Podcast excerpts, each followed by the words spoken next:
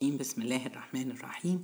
والصلاة والسلام على سيد المرسلين سيدنا محمد وعلى آله وصحبه وسلم أجمعين. سلام عليكم جميعا. يوم جديد في رمضان. أخباركم إيه؟ أخبار الاجتهاد في العبادة؟ إيه يا ترى شادين حيلنا؟ إن شاء الله. ربنا يا رب يجعلنا من الصالحين. يا رب يتقبل منا جميعا كل أعمالنا. إن شاء الله نكون لما بنقرأ الآيات اللي فيها القصص خصوصا في سورة البقرة خلصناهم قصص سورة البقرة يا رب نكون فاهمينها أكتر. ربنا يفقهنا في الدين ويكرمنا ويجعلنا ممن يتدبر القرآن. يوم جديد مع قصة جديدة من قصص جدتي. نبدأ بالصلاة على الرسول صلى الله عليه وسلم. كان يا مكان في قديم الزمان كان في عائلة جميلة اسمها عائلة عمران. آل عمران. ربنا سبحانه وتعالى في القرآن قال لنا عليهم مين آل عمران دي؟ سبحان الله هم كانوا جم في زمن بعد سيدنا داود وسليمان بعدهم بسنين يظهر هذه العائلة. هم من بني إسرائيل. من سلالة زي ما بقول لكم سيدنا داود وسليمان وتصل يعني نسبهم إلى سيدنا يعقوب وقبله إلى إسحاق من أولاد بني آل إبراهيم. ربنا سبحانه وتعالى قال لنا عليهم إن هذه العائلة ربنا اصطفاهم. يعني إيه اصطفاهم؟ يعني اختارهم.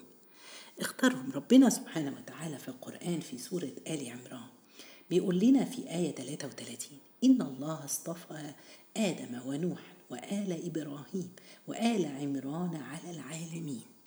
يعني إيه؟ ربنا اختار ربنا بيختار ناس وبيختار عائلات. اختار سيدنا آدم خلقه بيديه. وجعل الملائكة تسجد وعلمه الأسماء. اصطفى سيدنا نوح كان على أول رسول على أهل الأرض. اصطفى آل إبراهيم ومنهم سيد البشر سيدنا محمد عليه الصلاة والسلام.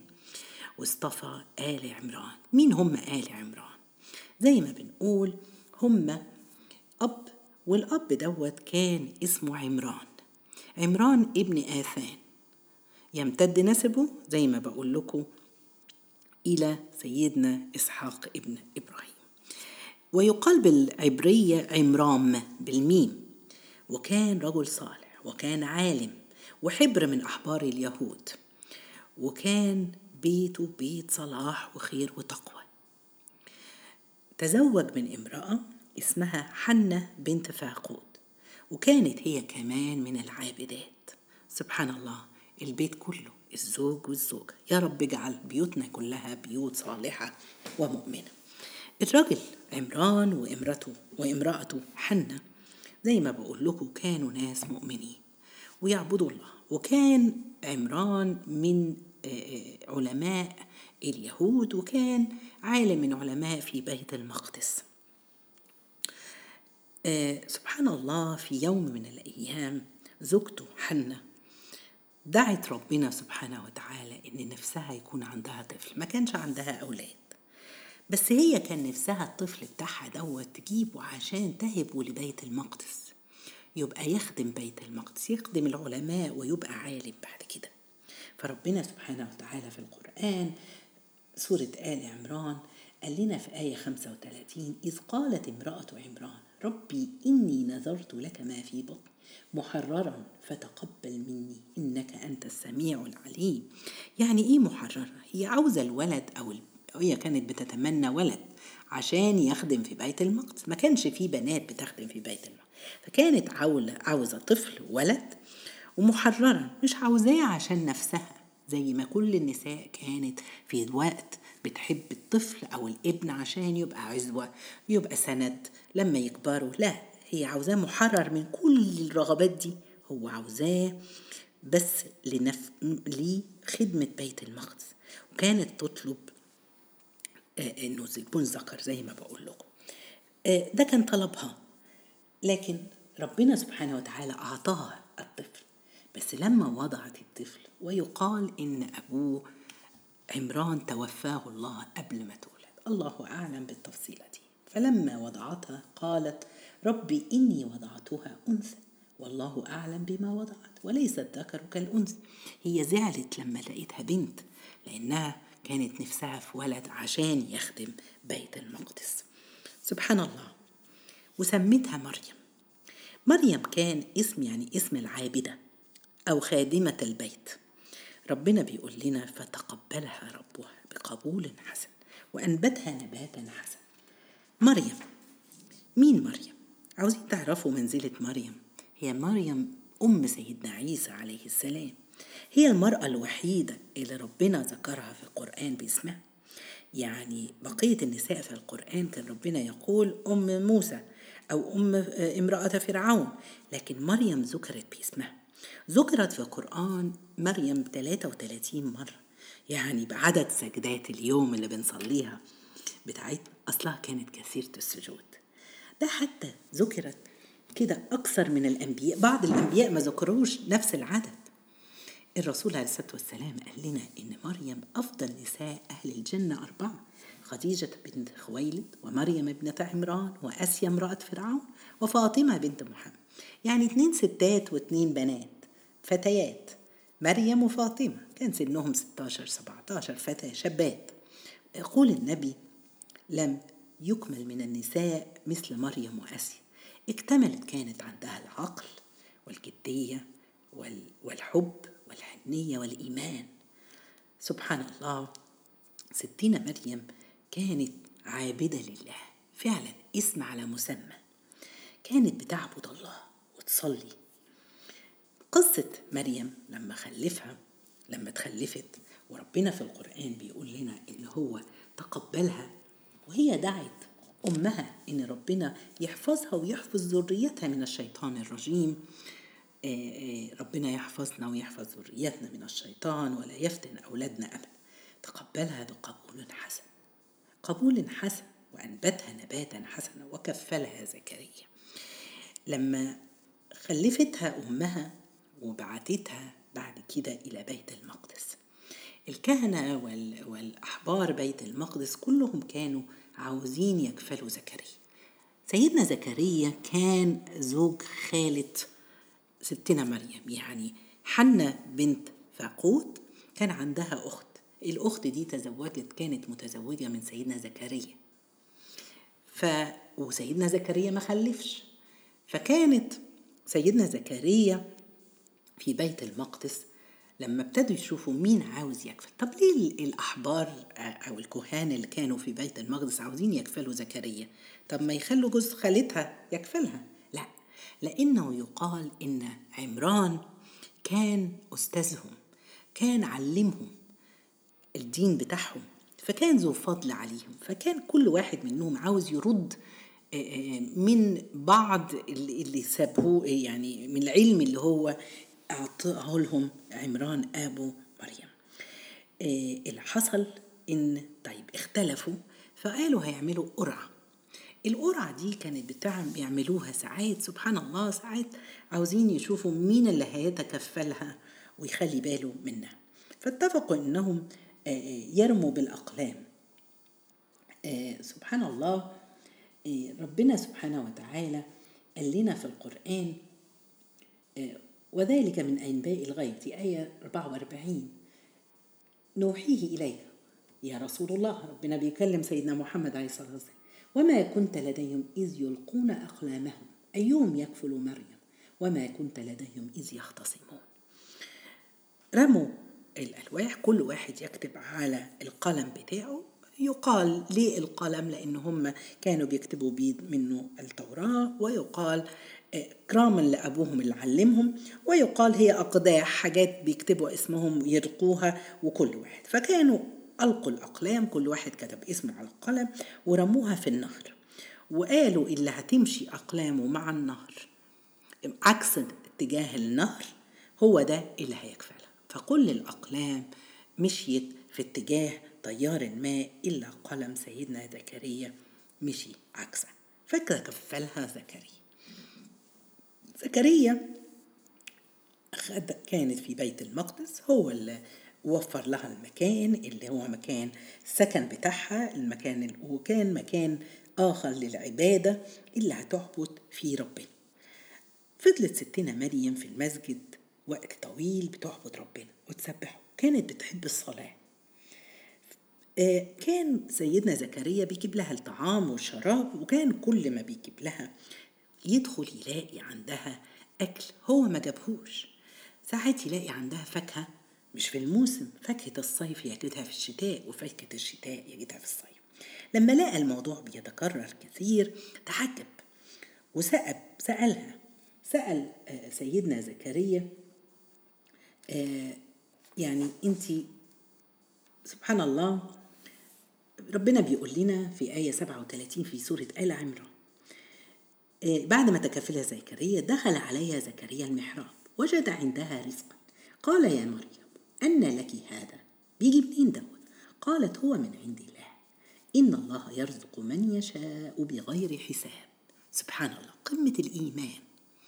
ذكرته هو يعني سيدنا زكريا مش عارف إن ربنا يرزق من حيث لا يشاء الإنسان لكن هي زكريا مجرد تذكيرة سبحان الله فتعجب زكريا لما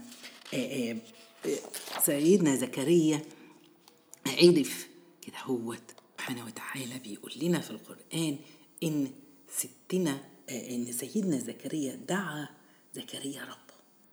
هنالك يعني في نفس اللحظة دي دعا زكريا ربه قال ربي هب لي من لدنك ذرية طيبة إنك سميع الدعاء. انتهز الفرصة سيدنا زكريا ودعا ربنا. الصلاة يا جماعة الصلاة والله. كل واحد فينا عنده مشاكل قد كده لكن اللحظة اللي ربنا بيستجيب فيها ادخلوا في لقاء الله ادعوا شيلوا همومكم وقولوا ربنا يا رب إحنا عاوزين وربنا يستجيب لنا. ربنا بعد كده بيقول لك هنالك دعا زكريا ربه قال ربي هب لي من لدنك ذرية طيبة إنك سميع دعاء فنادته الملائكة وهو قائم يصلي. ما استنيش لغاية ما خلصوا خلص صلاته نادته الملائكة وبشروه إن ربنا سبحانه وتعالى إن الله أن الله يبشرك بيحيى مصدقا بكلمة من الله وسيدا وحصورا ونبيا من الصالحين. بشروه بالغلام.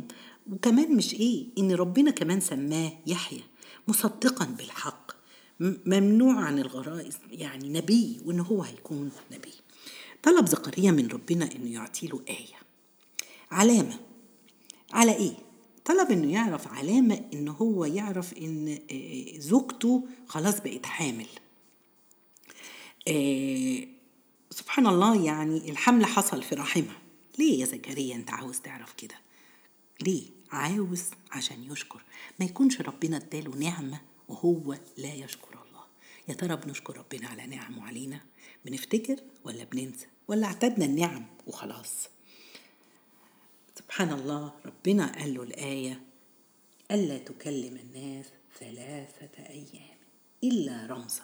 يعني في يوم هتلاقي نفسك بتتكلم عاوز تتكلم مع حد مش هتلاقي نفسك قادر تتكلم. فكلمهم بالإشارة. سبحان الله. يبقى دي العلامة إيه؟ بداية الحمل في رحم زوجته.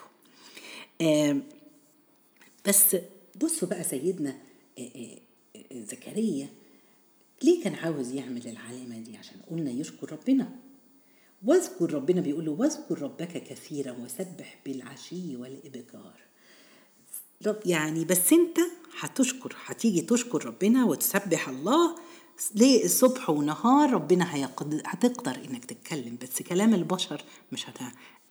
اتكلم معاهم بالإشارة. يعني هو عاوز يستغل كل الوقت أن يسبح الله ويشكر الله. إيه جمال القرآن دي! بعد كده طلب ربنا من مريم يا مريم اقنطي لربك اقنطي لربك اعبدي ربنا واسجدي واركعي مع الراكعين. يا مريم أنت العابدة. ربنا عاوز منها إيه؟ اعبدي واخشعي. اقنطي في في عبادتك. اخشعي للرب. واسجدي.